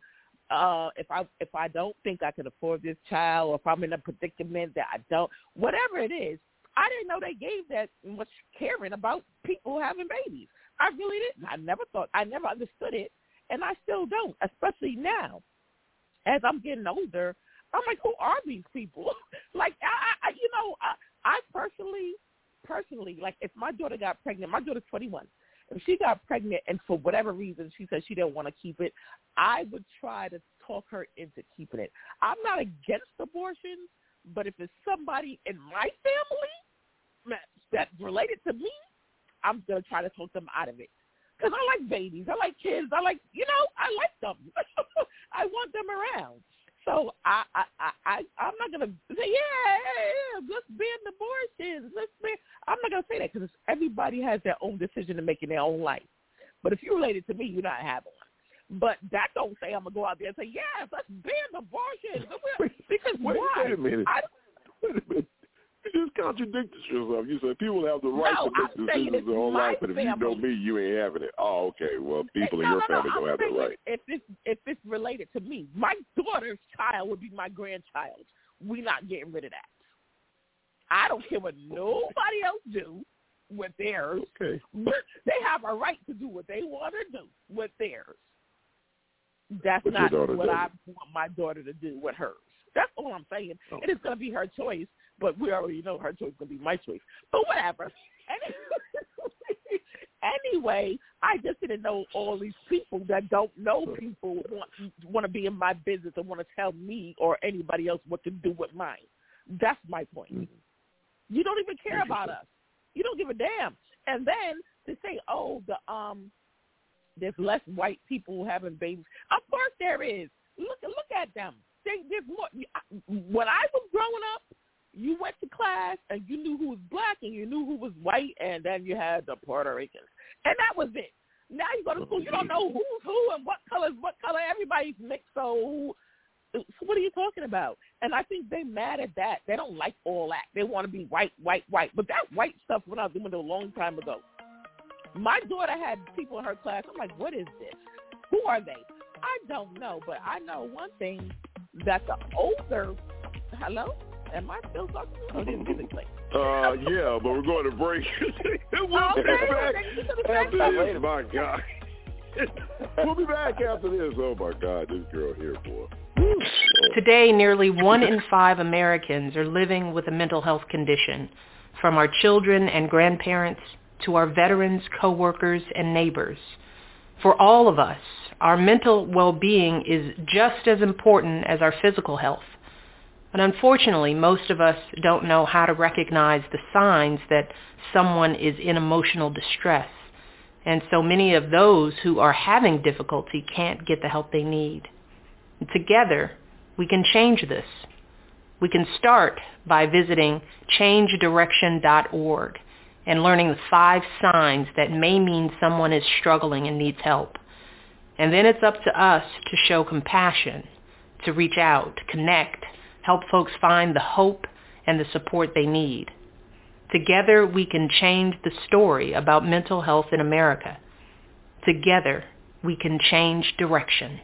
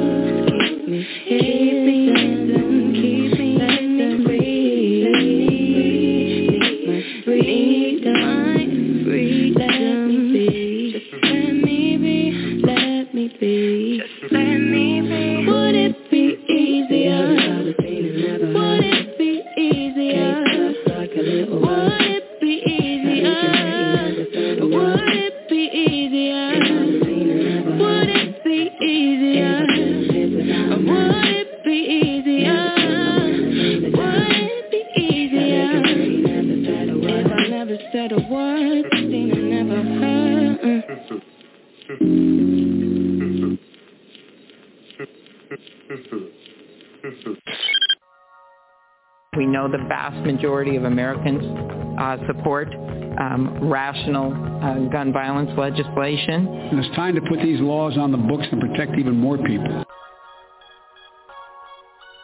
Welcome back in, 347-850-1272. As you can see, the theme of this show, really what happened in upstate New York uh, has really set the tone for this morning's show. You know, the young man who killed all those people, he actually purchased his weapon legally. So it kind of goes back to the argument from the other side saying, well, wait a minute, you can put in all the drug, I'm sorry, you can put in all the gun laws in America. It's not going to prevent mass shooting. And the, the Democrats are saying, yeah, but you know what? In some cases, it will. One life is one life saved is one life. You know, that's that's what we want here.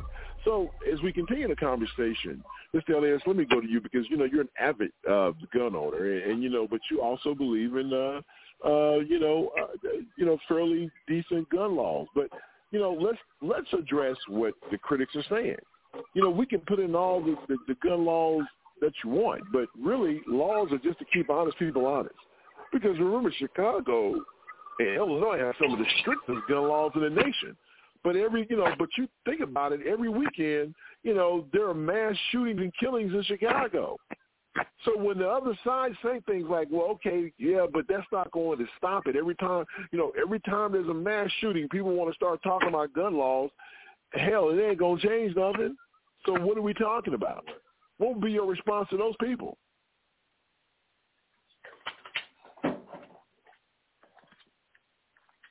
Mr. Elias? Look, man, let's just call it what it is. In Chicago, what? Right next to Indiana, we got what they call a gun show loophole, right? So what, what, what you can do is walk to, walk into a gun show and buy the amount of guns that you want to buy from anybody. A private seller that's walking around saying, "Hey, look, I'm buying a gun. Let's call let's close the gun show loophole." Let's, let's, that's the first thing you need to do. Because uh, right now, I can sell any gun I want to that I got to somebody. There's no paperwork involved. I don't even have to make sure this guy's not a criminal. I don't even have to make sure that this guy is, is doesn't have a felony record. All I had to do is just sell and get my money from him. Trust me, it, it, it works like that. So there you go. There, there, there's one that needs to be shut down with the gun show, the gun show loophole. That's one. The other one is the ghost gun that, that Biden's trying to get rid of. What you, what people can do is go off the internet and buy different gun pieces. Vanessa talked about this last week. You can buy a gun, this part from this part, this part from that gun, this part for that gun, this part for that gun, and you can put that gun together, and the, the gun is not registered. And guess what I can do with that gun? I can do anything I want to it. It's not registered. The gun reform needs to be reformed. It does. Let's call it what it is. Let's call it what it is. But but you're not answering the question though about. But look at Chicago. But so but but look, even if you get answered caught with a gun, well, no, if you get caught with a gun in Chicago, do you know what? I mean, listen, man, those are you cannot be. Every time I drive home, when I'm driving through Illinois, I'm nervous. So I'm like, if I get pulled over, and they find this weapon in this car. Who knows what's going to happen? So Uh, well, Illinois has passed a law where we- you can you can got as long as you got a permit, you can carry. As long as you got a permit for Illinois, you can carry. And if you separate your gun from your your, your your your if you separate your clip from your gun and there's no bullets in your gun, you're perfectly legal to drive through Illinois. I'm not understanding your point. So in Illinois, has well, I'm not. Well, I mean, listen, I'm not understanding any of this. I, I don't. I mean, I just think that you know, like racism, we're going to always have gun situations. We're always going to have mass shootings. Every time, you know, you look at what's going on Mhm. here in Texas. You know, the bottom line is that now you don't even have to have a permit to, to carry. Mhm. It's like it's like And the wild wild said- west. And, and didn't you say things are getting worse in Texas now, with guns, with, with people getting shot? Well, I mean, it's all over the nation. It's not necessarily Texas. It's all over the nation. People are getting you- shot and killed. You, you and Vanessa were complaining about how crazy it was there, and people Well, getting Van- shot on well, the highways was- and people shooting. well, I mean, but that's everywhere. I mean, yeah, but I, I don't no, know you if that just has made an to do. argument. You just made an argument Well- for the other side. I'm making an argument for this side. I'm not making an argument. I'm just no, no. I'm not making an argument. My question, it's a legitimate question, right? So if we're saying that you know you could put in more gun restriction laws, there's no way you're going to stop people from doing what they're going to do. But if one life saved is one, you know, listen, one life one life lost is one too many. So I agree. You put something in place, maybe that'll deter some, but you're not going to get people are not going to get shot and killed by guns anymore. I mean, because we just got this Hollywood mentality that we have to carry a weapon. You know, we have to be strapped. We gotta, you know, it's just crazy. I was watching Friday out of, you know, out of all the movies, I was watching Friday the other day, and the part where you know John Witherspoon walked into Ice Cube's bedroom and saw him with the gun.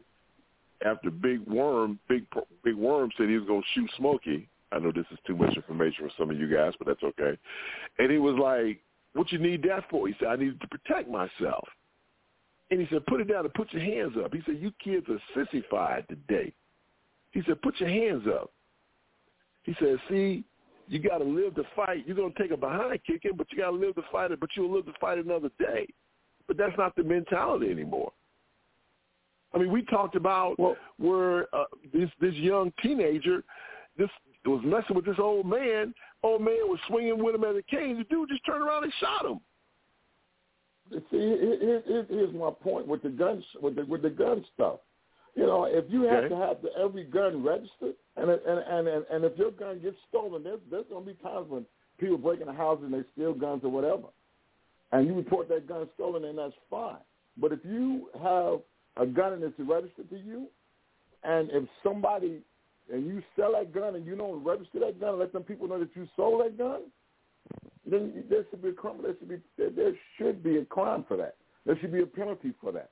There should be, but right now there's not, and that's how criminals are getting their hands on guns. That and the ghost ghost laws.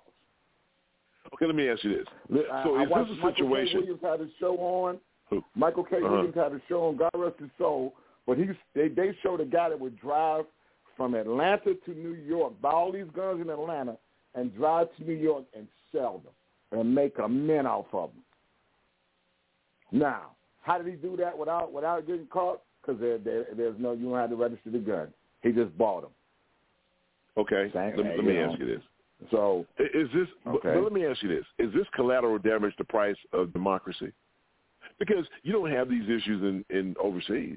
You can't carry. You know, you don't have this in Germany. You don't have gun violence in Germany because they're not allowed to own weapons unless they're hunting. You don't have it in, in uh, you know in Great Britain. So is this just is this just you know just collateral damage? Is this is a part of a democracy? This this comes with a democracy. Period. Wait, wait a minute. What comes with Hmm. a democracy? The killing? The fact that people can carry guns and you're going to have gun violence and it's not going to go away. You can't tell No. people they can't carry their guns. Well, you Or know, no? some states. Okay, so some states are going buck wild. Now, last week I was in Atlanta for a little bit, and even talking to to young people, um, Uh-huh. you know, at Georgia doesn't. Um, you don't have to have a permit no more. You can just open carry, and that's Same crazy. thing here in Texas. Yeah. Right. So so the problem is is that if guns are are readily available to you, that is your first Right. option in conflict. Like you just pull out a gun Right. and shoot somebody. I Yep. you know, I'll tell you what I told those kids. I think people are cowards. You know, there was a day people come punch you in your face. You have a little bit more Right. heart to go look somebody in the face and have a conflict with them, but you can shoot anybody from a distance. Like that's crazy. Hmm, interesting. And so Yeah. to say that, you know, that's not going to stop people from getting guns if you have gun restrictions is is is not accurate. I think that if you have gun resist, um, people will literally have to go home. They'd have to prove like they would have to have a permit. You'd have to have a reason to have a gun, and like when you have conflict, you have to deliberately go get that gun. But you should not be walking Right. around here reckless with guns because it does not. It doesn't. Um, it's going to cause more gun violence just having them readily available. Right. So, I agree with that. you know, yeah, and so that's what I'm saying. So when Texas and Georgia and all those guys are like, "Oh yeah, everybody should carry a gun," they don't even know what they're asking. But what they're asking for is more gun violence. I'm not saying that. Right. you know, I don't believe in um, saying that people shouldn't have guns because I think I must have read this the the Supreme Court ruling that was right after Reconstruction, right after the Civil War. The Supreme Court ruled that if you take guns in the South, you're going to take it away from the people who need it for protection, which meant that black people were being tormented by the Klan and all this other stuff, and they were trying to restrict guns in those areas. And the Supreme Court ruled you can't do that. So going to have all white people with guns and then black people with none? Supreme Court said that you cannot um, restrict other people's use of, of, um, of guns, but you can restrict the type of guns. Mhm. So there's a ruling. I think it was Alito, maybe not Alito. Who was the the Supreme Court guy who um he died in office? He was a Republican, and they held up um they held up the seat for Obama. I can't remember the guy. Um, he's uh yes, was it Scalise? No, Scalia, yeah, Scalia. Scalia. Like, Like- wasn't it Scalia? It was Scalia, yes. He Yeah. he cited um, a case that was um, from the 1800s that said yes, you can restrict weapon weapons because there's a case that says that you couldn't walk around town with an axe, right? Like you cannot cause public torment just because you say, oh, it's a weapon. They knew that that was causing fear and terror. So the Supreme Court will allow you to restrict certain weapons. Like, you know, nobody needs a, a weapon of war, right? So if you need it for self-defense, you don't need to have, like, you know, 500 rounds of nothing. Call the police. You have to fire 500 rounds, you can get to a phone is the problem Right. right? So he even made the case that yeah, you can restrict some some parts of that, but for people who are adults and um, you know have you know um, permits and are allowed to carry weapons, they should carry them. They should be able to have them. So don't don't get mixed up with democracy and freedom. Not not democracy and freedom, but I'm saying like um, capitalism and all that stuff with the right to carry a gun. Because the right to carry a gun in the United States has been about robbing people. It's been about tormenting and taking. So kind of be a little bit clear on what kind of society that you want. But I don't believe in restricting gun access more than I believe in that it should not, if you have an illegal gun, they should probably take it. I don't think, I'm, I'm not sure you should go to jail for it, but I think that they have to do what they can because we have children. Um, this is a public health risk right now. So you have mass shootings and you have children with guns. So you got to Mm. do something. So you Well, get yeah, I- I you shouldn't say, yeah, you shouldn't say you should be able to go into grocery stores and movie theaters and all that stuff with no gun. You know, Yeah. That doesn't make Yeah. sense. You're right about that. Doesn't make any sense at all. What about you, Momo B? Give me your thoughts on this uh, real quick on uh, this whole thing with gun laws and the restriction of gun laws and, you know, with gun laws, you know, stricter gun laws, would that help uh, curb the violence and mass shootings that we're experiencing, you know? I don't think it would it, it would help. I mean, laws are laws, and they're made for a reason. So I don't mind them making laws about whatever they feel is going to help um, make people just got to go through more changes to get what they're going to get Mhm. anyway. But uh, Right. it's, not, it's not going to help with these with what's going on out here. It ain't going to help at all. The, the people I know that own guns ain't got no gun law, ain't got no permit, ain't got nothing. So, I don't even understand what we talking about. Yeah, there you, there you go. I mean, it is what it is. You're absolutely correct. I don't think it's going to make a, a, a big, big difference. I don't think it's going to be something that we can say, well, you know what? Hey, listen, those new gun laws now you know, the murder rates are down or whatever. I just think that, you know, when you look at the definition of of uh, of a mass shooting. I think it's two or more people that are shot or killed or whatever. I can't remember. But at the end of the day, I just you know, you just got to continue to pray and be diligent. All right, we'll step out, take a break. We'll be right back. You listen to the Serious Side the Jay Rouse Show. Online radio at its best.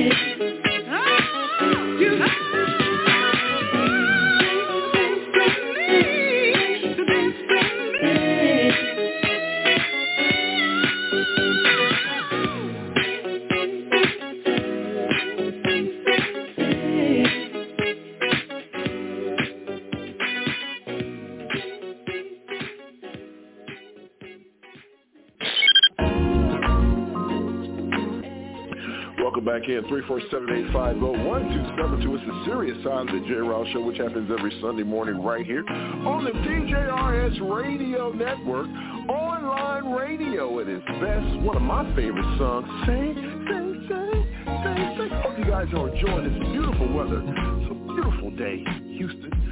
Guys are enjoying it where you are. Hope you guys are experiencing some of the great, great, great, great, great weather that we're experiencing as well.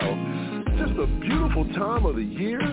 Not too hot, not too cold, but it's just right. As always, I never share the stage by myself. Let me say, let's say good morning to the Momo Beezy in the Heezy is in the house. Good morning, Momo. How you be? Good morning, good morning. That was my jam too. You get the best of me. I was jamming over here. I love it. Oh my God. Okay. Let her do the singing. Let her do the singing. All right. Jerome is in the house. What's up, Jerome? How you doing, man? Good morning. Good morning, man. I'm good. How you doing? I'm doing all right, man. Listen, are we uh are we doing some things today or what? Later on, top of the hour, what we got going on? I got, I got you. We we got some stuff. Got some stuff we talking okay. about. Okay. It is. All right. Well, good, good, good, good good, good, good, good, good. All right, got some stuff to talk about. Well, it'll be me riding with you today because Mr. Elias obviously is doing what Mr. Elias does. It's the travel season for the man, so he is on his way to an event. Congratulations, congratulations to uh, Carmen for me. Beautiful daughter graduating. It's a beautiful thing as always. 347-850-1272. So we continue to have conversations. Now, here's something I thought was interesting.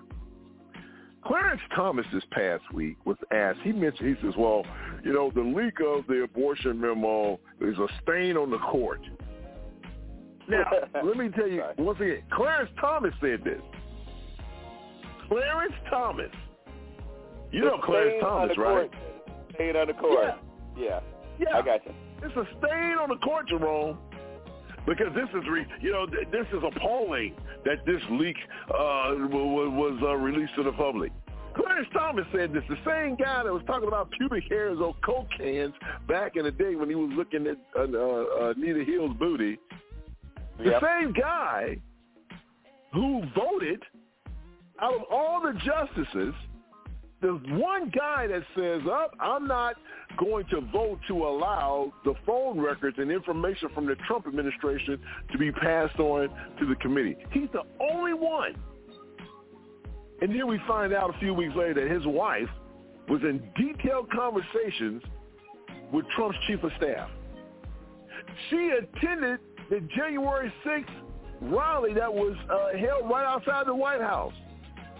See, there are there are text messages that says you cannot let them take our democracy, Mark. You got to fight, fight, fight. My best friend, uh, I talked to my best friend, and he feels the same way, or however she worded it. And everyone knows that she refers to old Clarence as her best friend. Now, a guy by the name of Clarence is this.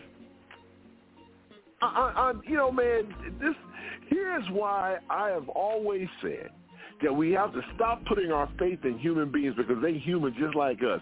And for them to have lifetime appointments, you know, Jerome, you mentioned it during the last segment, how, you know, these guys lied.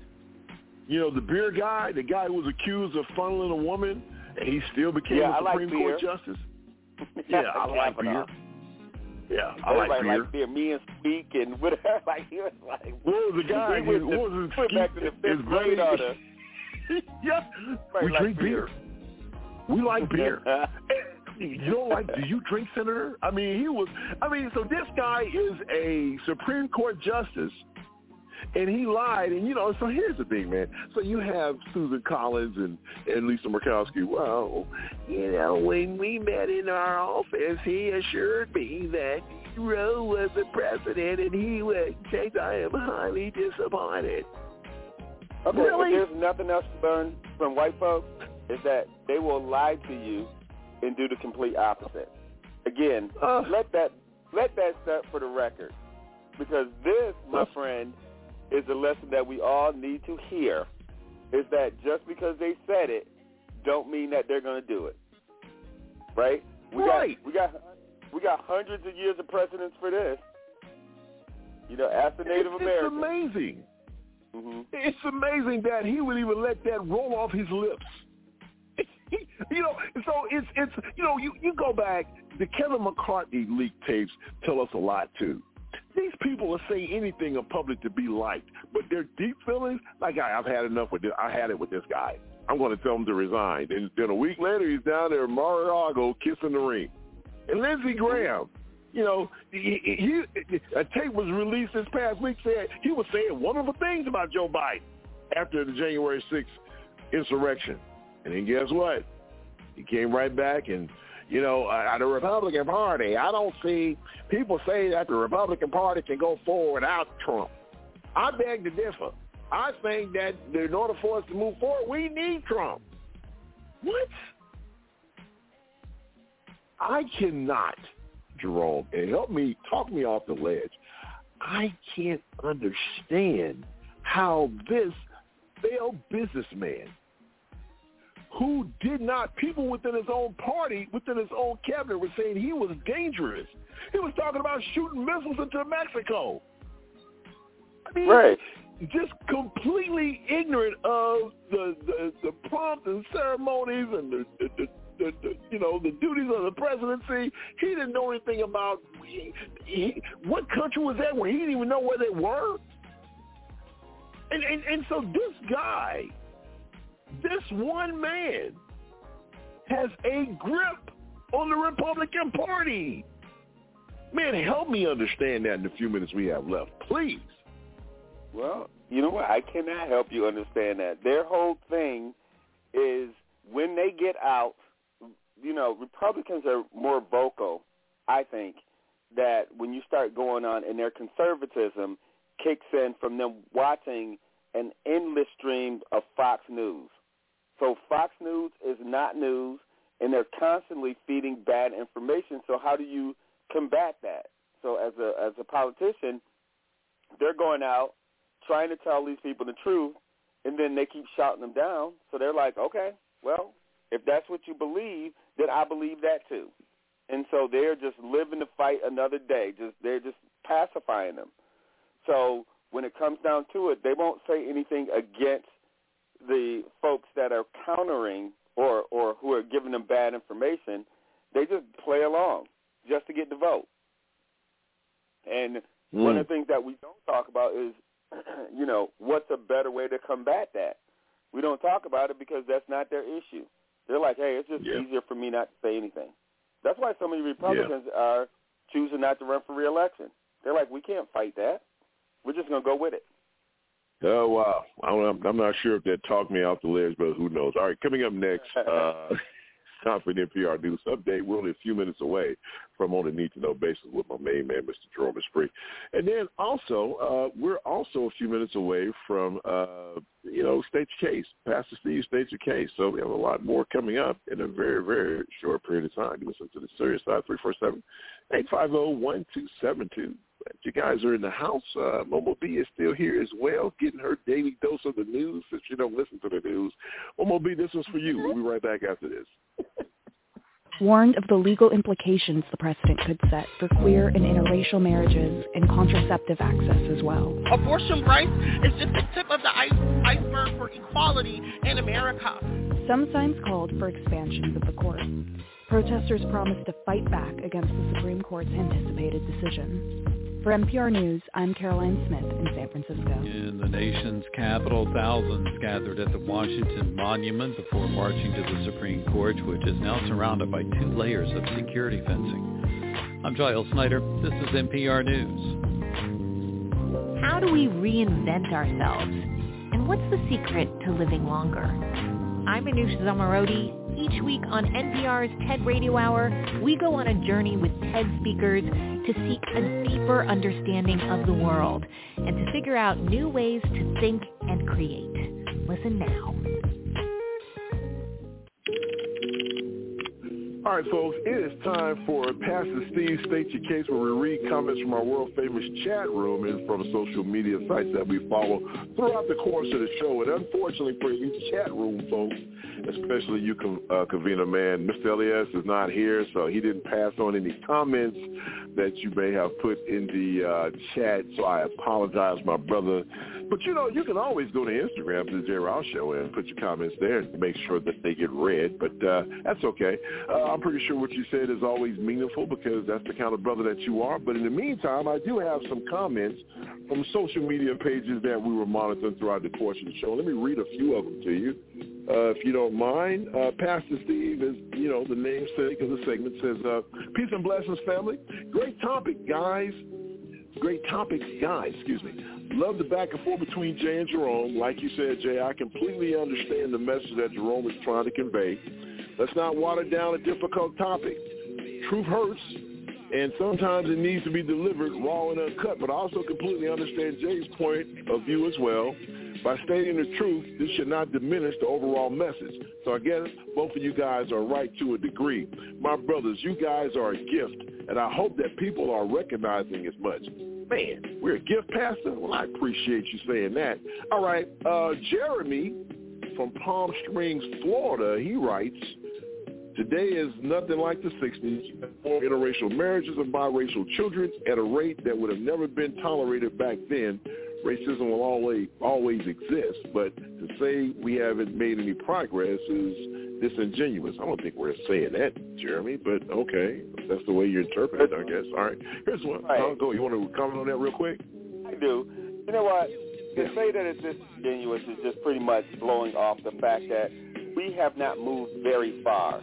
The same attitudes yeah. are are in place. There's just a different marketing around having interracial couples and you know, yeah, white people don't spit at you and throw pennies at you like they used to. Like, is that progress? Right. Because they still have the same damn attitudes, and black people are still getting killed by the police at the same rate. So where's progress? Do you want to uh-huh. measure that by, you know, how much penny candy costs now opposed to back then? like, you know, what are you measuring? Uh, We're still uh-huh. black in this. I can tell you the progress is not substantial. It just looks uh-huh. better. Uh-oh. There you go, Jeremy. See, you got that. See, you got that guy's hair up on his back. He came at you, Jeremy. He came at you. All right. So, uh, Helen. Oh, here's another good one. Helen M. Helen, I can't say your last name. You gave me a full name, but I'm just going to do M. Says uh, from Trenton, New Jersey. Um, I have a simple question. As a white person, why should I continue to listen to this show? Well, Helen. Let me answer um, that. Yes, please, Jerome. Absolutely. Yeah, I don't know. I don't know why. Why should you? Well, I don't know. I was going to say the same thing. I don't know. Well, maybe Helen. Let me let me take a stab at it. Maybe Helen, because sometimes uncomfortable truths are what you need to hear. Don't look at this show as us bashing you. Look at this show as constructive criticism. I've always said to people to me that if you have constructive criticism from me, I'm going to listen.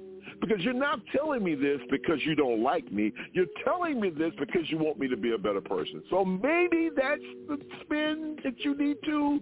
I'd be Right, curious fine. to see if you're here next week. Yeah, okay, fine, well, Jay. maybe I- not. You're inspiring me to be a little bit more serious about this. Okay, so now I will I will say this. Thank you, Jay, for changing my mind on Yes. All right, so the reason that you should or should not listen to the show is because we are we are talking from a perspective that is not a brainwashed perspective of mainstream media and white supremacy. We're just telling you some things that may be hard for you to hear, but they are truthful and honest. And so from our perspective, we don't look at it in a black and white kind of sense. You're feeling that because of whatever bias is going on in you is taking a hit. And you're feeling some kind of way about it. But malice is not coming from our heart. We do not have give a rat's one way or another. That's why I said that when it, when I first said it. I don't care if you listen or not. But what I'm saying to you is honesty is honesty, and it and it feels some kind of way. So just examine your own personal biases and why you feel that way about what we're saying, because we're not saying this to hurt your feelings. We don't know if our audience is black or white. We're not catering to one or the other. These news stories are dictating the perspective that we're coming from, and this is coming from black folks' perspective, coming through the eyes of people of color. And you need to either live with that or not, but you cannot keep dictating under the rules of white supremacy to tell us how to make you feel. It is not our job to do that. So either you get to have an honest perspective or go back in your bubble. But I'm not telling you which one to do. I'm just telling you you can't dictate what we're going to do. Wow. What That's he just right. Said. And I would there like to go. say something. I would like to say something. Yes.